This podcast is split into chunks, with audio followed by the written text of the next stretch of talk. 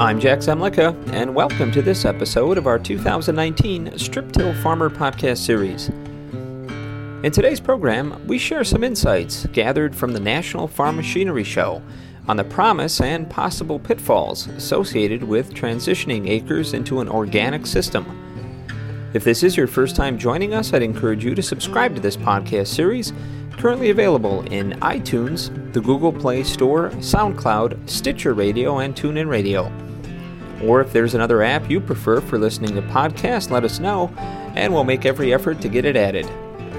And a reminder that by subscribing, that will allow you to get alerts when upcoming episodes in this series are released. Thanks again to Topcon Agriculture for its support of this podcast series. Agronomy matters, and Topcon Agriculture application solutions make it work. From planning to precision machine control, NORAC, boom height control, monitoring and mapping, to data management, you have the total set of solutions to maximize your agronomic plan. Find out how to make the most of your 4R nutrient stewardship with precision technology that is unmatched in ease of use. Visit them at topconpositioning.com slash growing solutions. One of the emerging trends in farming is a move toward organic practices. As consumers become more conscious about the origins of their food, no tillers and strip tillers are experimenting with transitioning acres into an organic system. The move can be a lucrative one, but as we learned from farmers and manufacturers, a successful transition requires planning, patience, and persistence. In today's Strip Till Farmer podcast, we share excerpts from our conversations at the National Farm Machinery Show, where manufacturers and farmers shared advice, challenges, and outlook for the organic farming market. We first caught up with Bill Lehmkuhl, longtime no-tiller from Minster, Ohio, and owner of Precision Agri Services, who talks about some of the entry point considerations into organic no-till or strip-till.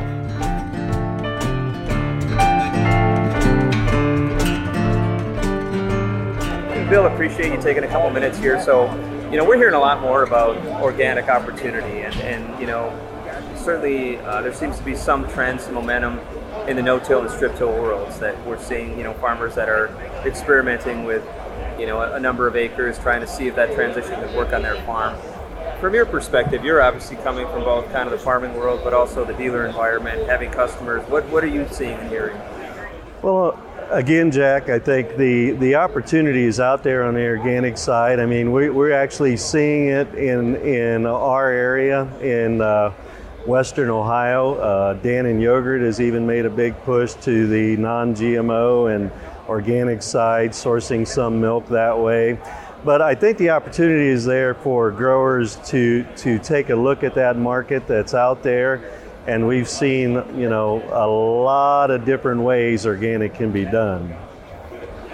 So, in terms of um, you know what you're seeing with those different ways, you know, what are some of the the entry points or the ways that uh, you know you're seeing farmers kind of go about getting into that? Well, I think you can look at it at two different aspects. Number one, as we as you transition into, let's say, a no-till environment, we need to make sure if you're going to go into the organic side, we we have our you know weed control, our fertility where it needs to be you know, we need to make sure the soil density issues are taken care of and, and things like that. And we've seen several extremes, I shouldn't say extremes, examples of how to do organic. On one hand, we've had the side where the guy's out there in bare dirt, invested in iron, is constantly out there cultivating that crop and tending to it that way from weed control. But we've also seen on the other side that we've had uh, growers out there that again, have had good success with no-till,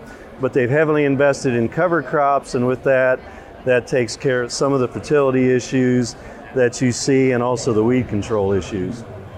So, from a management standpoint, obviously there are certain elements that are pretty critical to the success and, and the standard to uh, you know be certified organic, and, and, if that's the, the direction farmers want to go. Um, if you are in kind of that no-till, strip-till environment, you know, are, are there?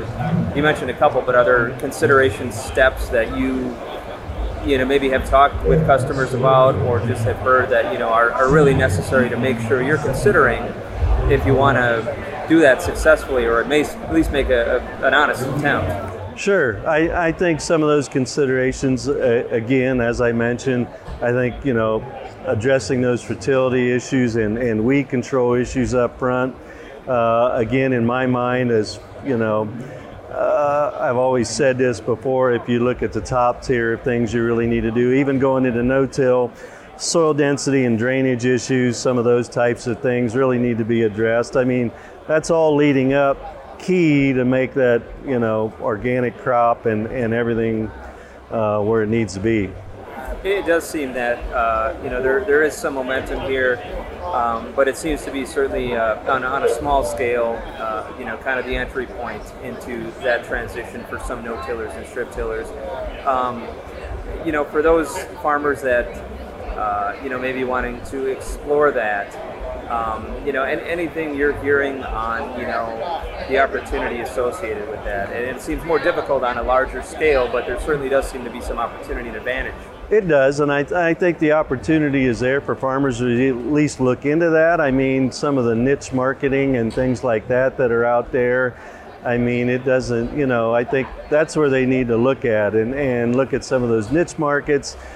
Partner with somebody that, that, that can help you bring that all into play full circle, whether that's organic, for example, organic crop being going to livestock partner with somebody that you know is a livestock producer and, and, you can provide then all the grains and things needed for the livestock or you know the farmers market type of aspect so.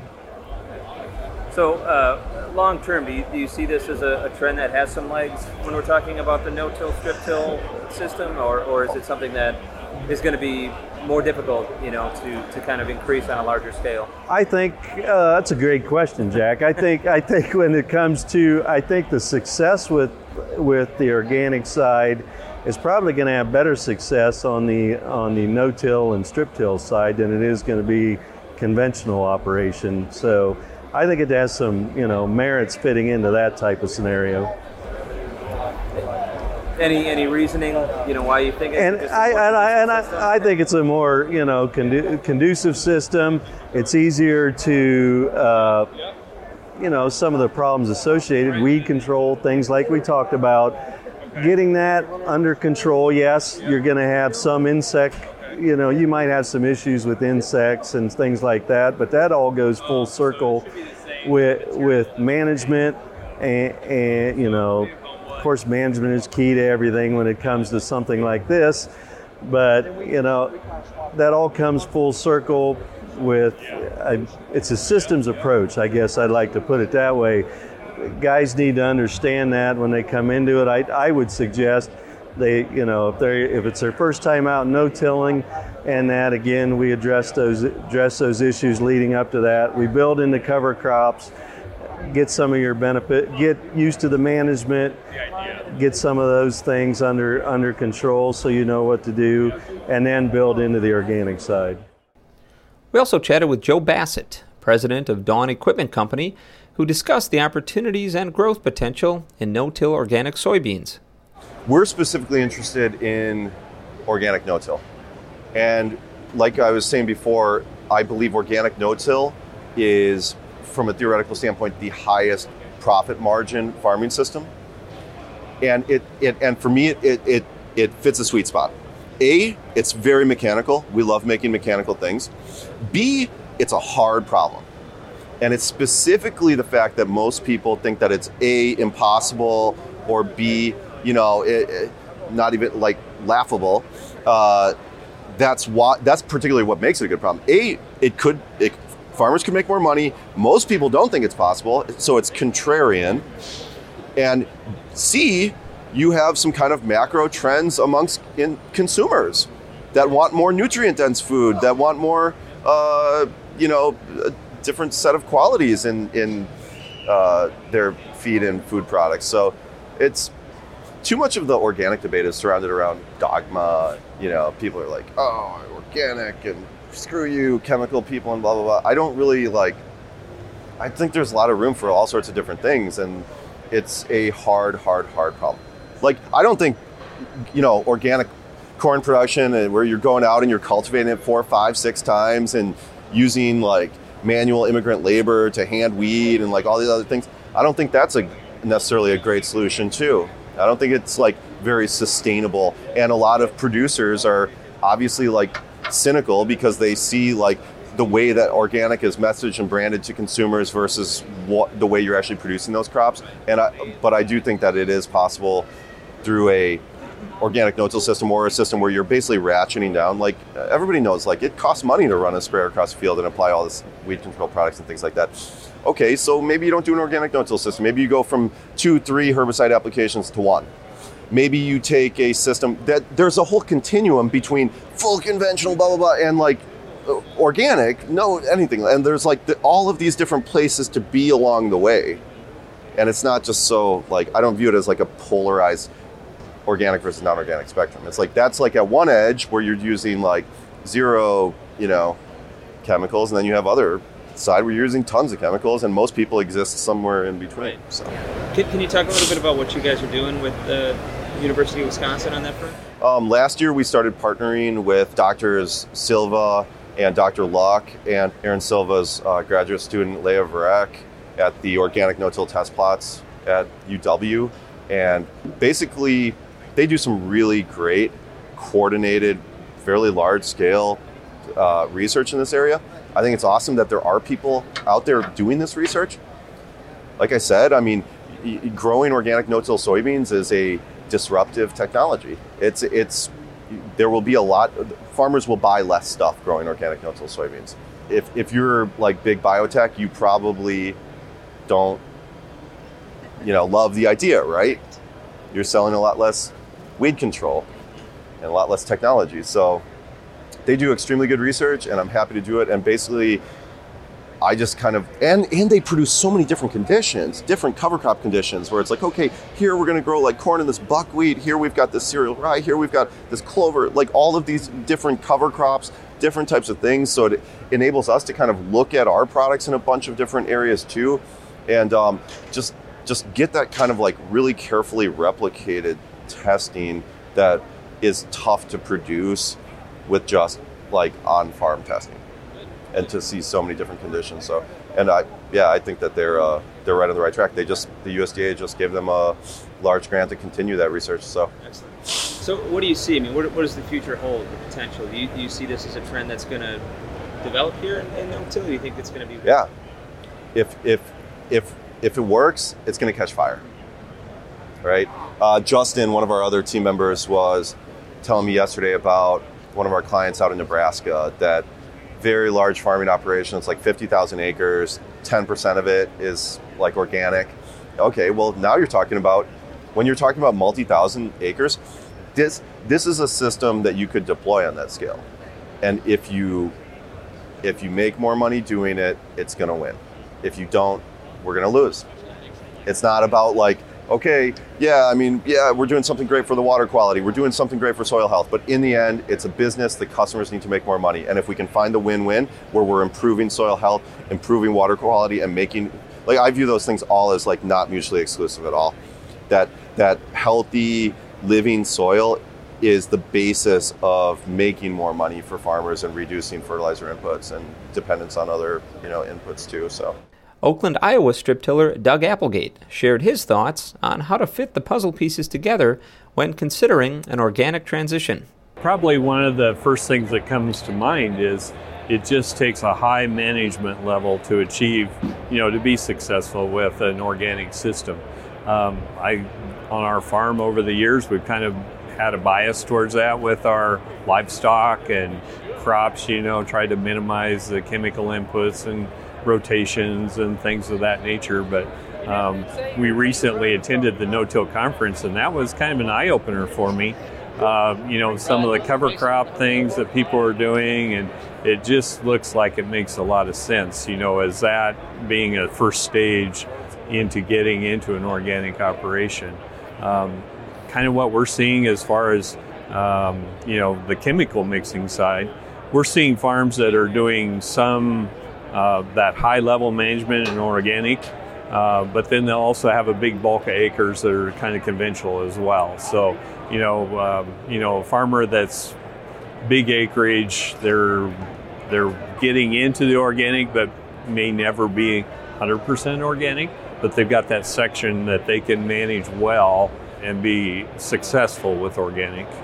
Well, and, right, obviously the, the investment that comes with that, you know, and, and we've heard perspectives that it would be difficult to expect you know a, a two three thousand acre farm to be able to allocate you know right. the majority of their farm at this point you know and, and things may change with you know how things are, are, developed but I do think technology will bring organic uh, to the forefront because as we get automated weeding systems and vision systems that recognize a weed you know all of these things are going to make organic much more practical that's a good point. You're right. I mean, you know, with the advancements that are being made mm-hmm. there, uh, you know, you might be able to pinpoint some of those those weed pressures earlier uh, in an organic system, and, and, maybe combat some of the, you know, uh, more traditional methods of combating those. So exactly. Another thing that's really important with organic is being proactive on, say, weed or disease control.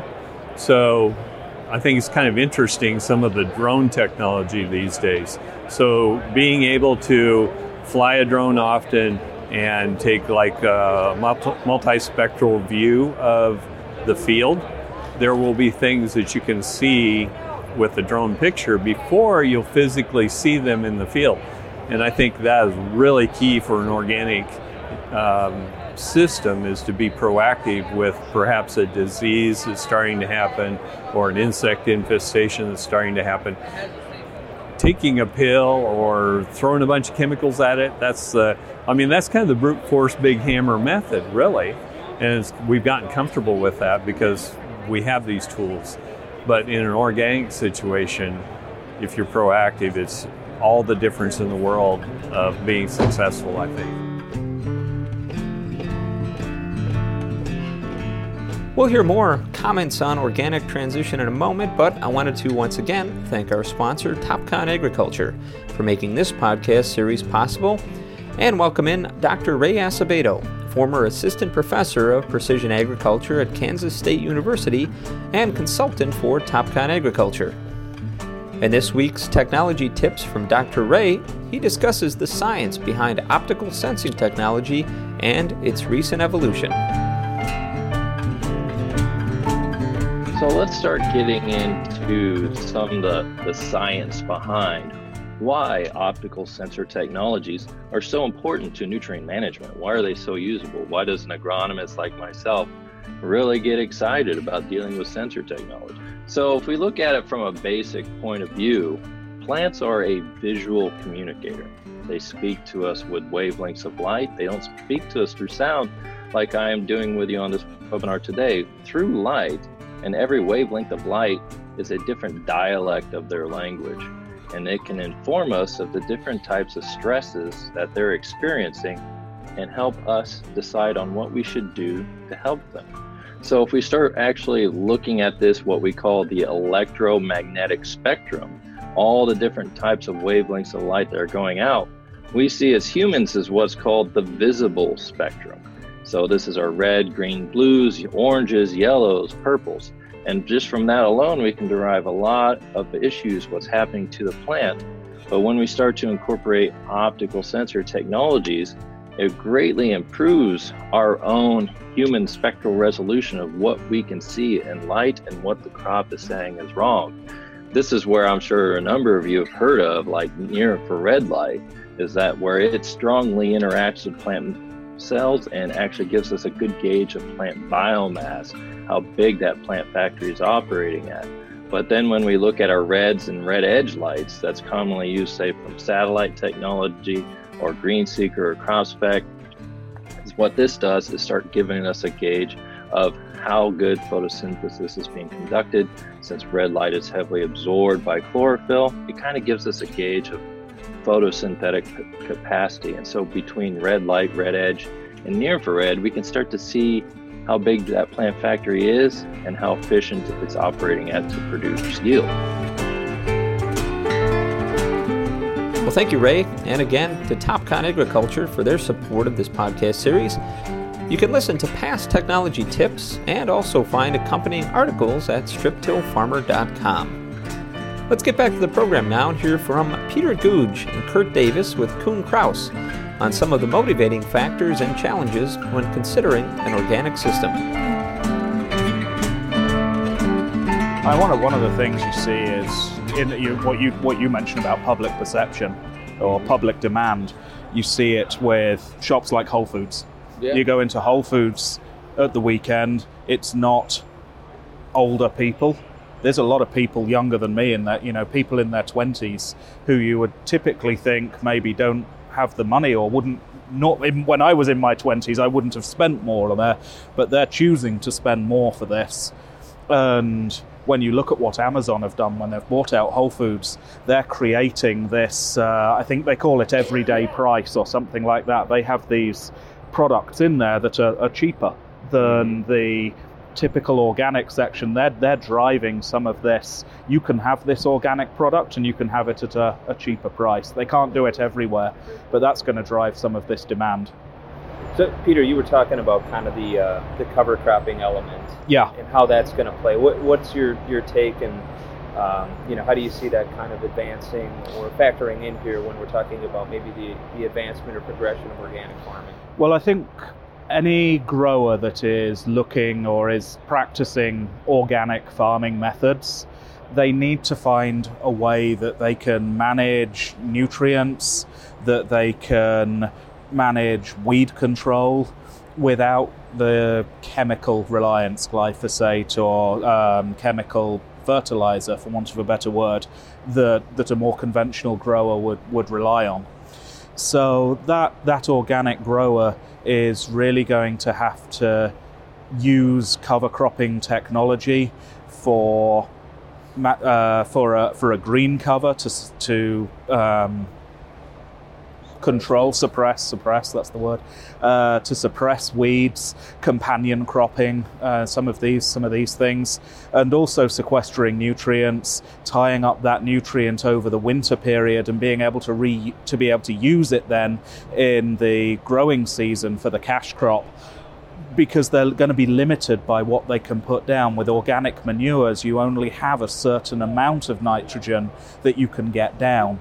Um, and being able to use that most efficiently, it's going to be key for those guys. So when, when we're talking about the uh, potential and uh, I guess the, the momentum that organic farming has, um, you know, what do you guys see as the opportunity or obstacles when we're talking about a no-till or strip-till system?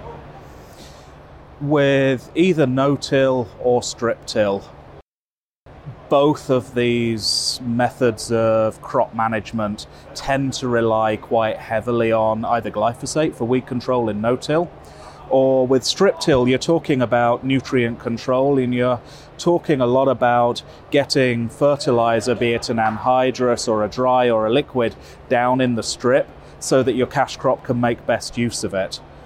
When you transition this to an organic farming method, it's going to be difficult for those growers to be able to use no-till or strip-till, but then set aside the uh, either the glyphosate weed control, the chemical weed control, or the or the uh, fertilizer management part.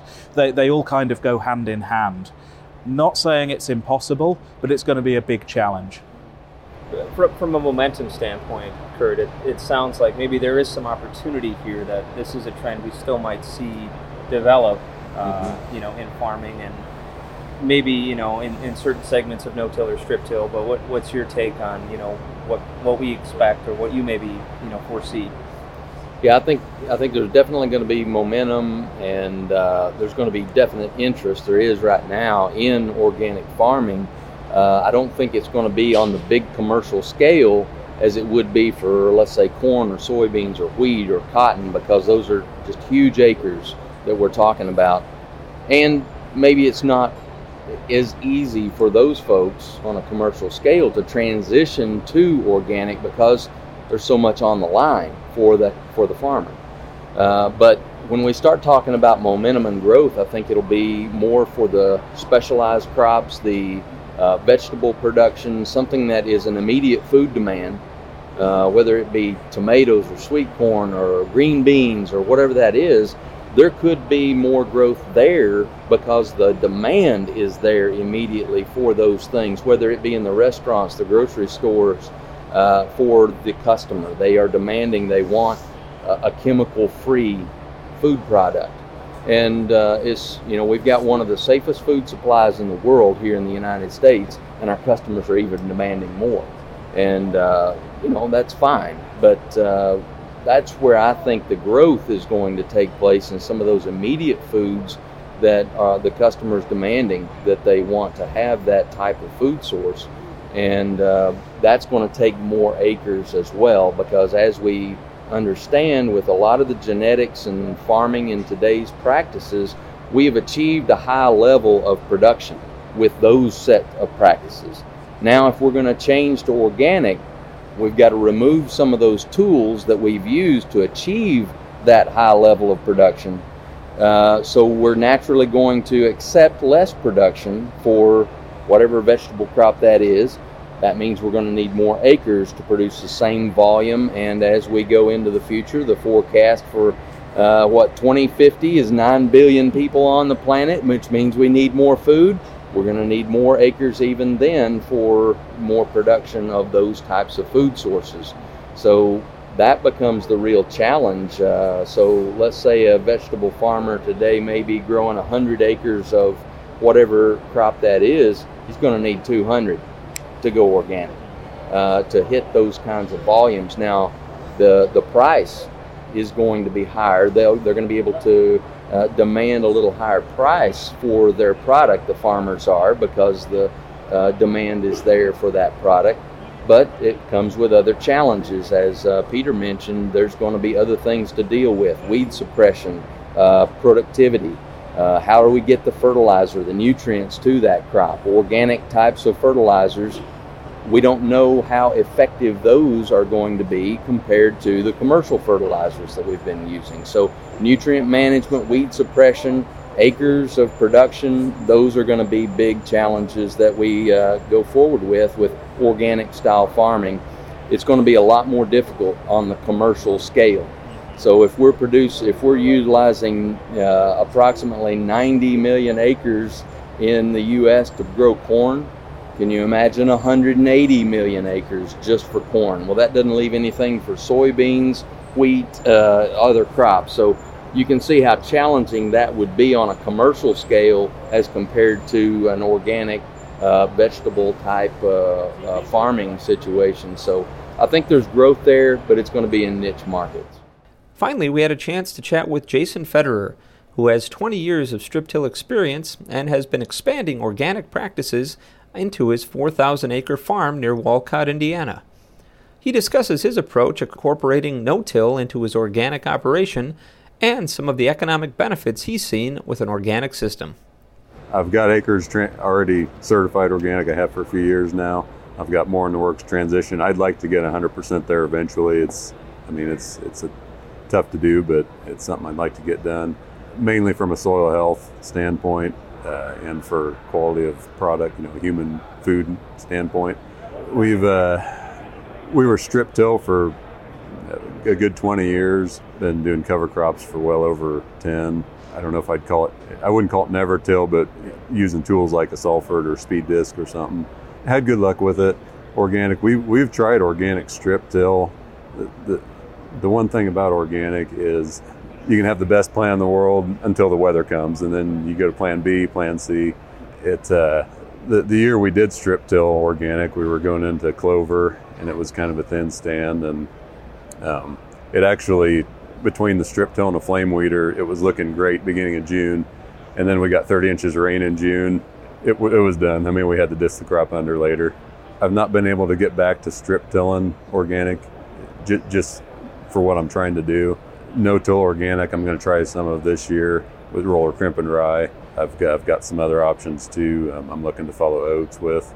We'll see how that goes. I mean, it's adventure every year.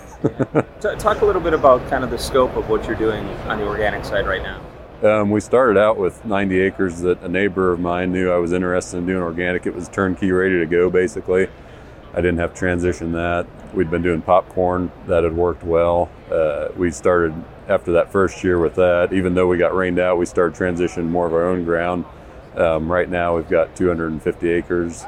Uh, I've got another another 160 that's a year away, and then uh, the next year after that, it'll be uh, over a thousand. Um, we farm about 4,000 acres, so um, I'm hoping after I get these smaller chunks going and, and produce an income that I can throw in.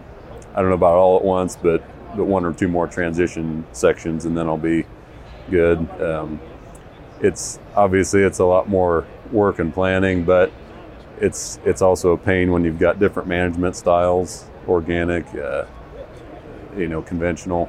Um, I've already I've already switched everything over to non-GMO. I did that last year. Just it's one less thing I have to worry about. Um, uh, right now, um, mainly corn, beans, wheat. As far as organic, I'm doing some rye. Uh, that if there's a market, great. If not, I'll use it for my cover crop use. Yeah. So, so you mentioned kind of uh, those those first 90 acres were kind of, you know, ready to go, kind of tailor made Uh-huh. for that transition. How have you kind of, you know, made that work as you've kind of slowly expanded here from, you know, like a, a prep preparation standpoint, management style? Uh, How we're transitioning? yes. Um, it's it's pretty simple, I guess, and it's it flat works. I haven't seen any reason to change it yet. Um, our first field we transitioned on our own. We uh, a, a clover mix, frost seeded after wheat. We we don't have to use any chemicals. We can top dress with chicken manure, um, and then uh, we're actually going to strip till into that.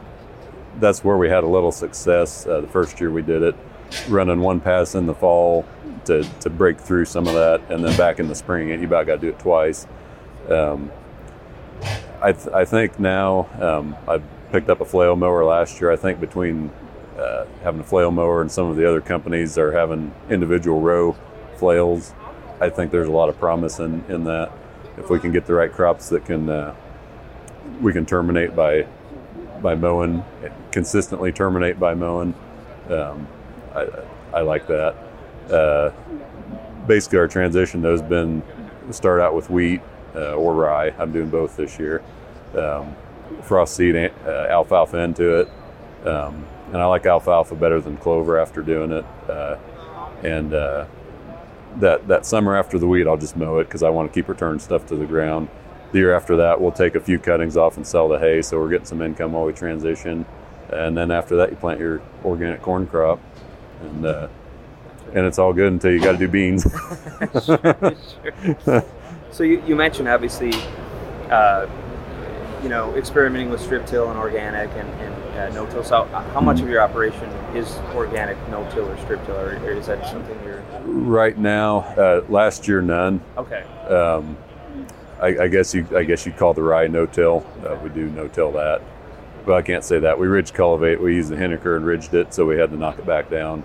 Um, right now, none. This this coming year, um, I am going to try to. Uh, I'm going to have to knock my ridges down, uh, plant oats, and I'm going to try to uh, roller crimp into that, follow that. Um, so So what, what are some of the, the big benefits you've seen since you've kind of been making this transition? nothing I could probably put numbers to. um, it, it's uh, um, I've not really had. I don't have good uh, soil health tests mainly because we just haven't had time to get the test done the way weather's been lately. Um, I, I'd like to start tracking that a little better right from start to finish. The the economics of it just makes sense. I mean, I e- even if you get a half a crop, they still make sense. They, they're just it's it's almost too good to be true in a way. I mean, it, obviously there's a lot of work and there's a lot of unknowns, but just trial and error till you get there on that. I know there's better soil health out there. I I can't give you a number. Um, I, I can't tell you. You know, I, I've seen the ground is is the ground wasn't bad before. It's it's but you you know you can work it and it stays mellow. It uh, um, the earthworms they were there before. They're there even right after you till. The, the tillage, I mean, and I'm not talking about deep ripping or, or moldboard plowing. I'm, I'm talking about keeping it shallow. It really doesn't cause the problems people. I, I've seen no-till that's hurt the ground worse than properly done tillage.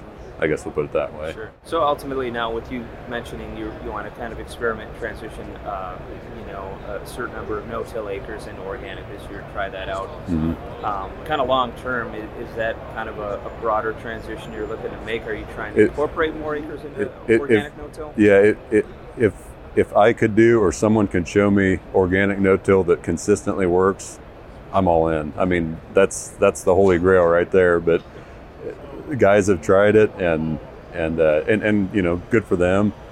Um, I've seen it fail too many times. The people who pioneered this, it's hit or miss, you know, and um, I'm still going to try, but. Uh, you know, it, last year I had planned on roller crimping rye and putting beans in. We had a really hard winter on the rye. We weren't able to. I mean, it just, you know, you have the best of intentions and you, you still got to get a crop out there. So, yeah, that's So, uh, you know, kind of wrapping up, what what words, uh, I guess, of advice or, uh, you know, maybe caution would you have, you know, for farmers and, and kind of thinking more, you know, of the our audience in, in kind of that no-till, strip-till Uh-huh. area, if they are considering, you know, maybe experimenting, wanting to try and transition Mhm. in some of their acreage in, into or, an organic system, you know, from maybe lessons you've learned and Yeah. your experience. Um, don't be afraid to do it. Don't jump in with huge acres, obviously. Uh, do your research. Make sure you uh, know the product you're growing, know your market. Have be aware of the toolbox you need to do it with. Um, you might be all set to go in there no till until weather hits and okay, where do I find this tool to work the ground? Do I find a flail mower to deal with the residue? Um, be aware of, of what you're going to need. You're going to need, you know, I, I've got, uh, I've got a, I bought a tine weeder. Um, I really like the idea of it. I bought it two years ago. I haven't used it yet. I, I took it out in the field for five minutes and, and tried it, but it's one of those things. If the situation's right, it, it'd be, you know, the perfect thing to use. But I haven't found the situation yet. At the same time, I don't want to give it up because when I do need it, it's, you know, a Lilliston cultivator. That's that's another one that uh, I used this year, and it, it's funny.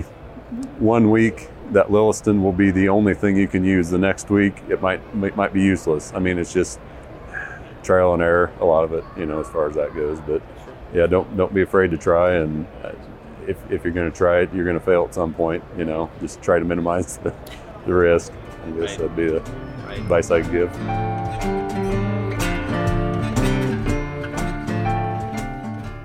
Well, thank you to each of the farmers and companies we spoke with in Louisville. And again, we'd like to recognize and thank our sponsor, Topcon Agriculture, for helping make this Strip Till Farmer podcast series possible. I certainly look forward to your feedback on today's program, so feel free to drop me an email at jzemlicka at lessitermedia.com or give me a call at 262 777 2441. And if you haven't done so already, you can subscribe to this podcast in iTunes or the Google Play Store to get an alert when future episodes are released. You can also keep up on the latest strip till practices impacting your farm today by registering online at striptillfarmer.com for our free Strip Till Strategies daily e newsletter. And be sure to follow us on Twitter at StripTillFarmr and on our Strip Till Farmer Facebook page. Well, I hope that you'll join us again on March 1st for the next episode in our 2019 podcast series. And a reminder that you can still register to receive our Strip Till Farmer print publication at striptillfarmer.com. For the farmers and companies we visited with in Louisville, Topcon Agriculture, and our entire staff here at Strip Till Farmer, I'm Jack Zemlicka. Thanks for listening.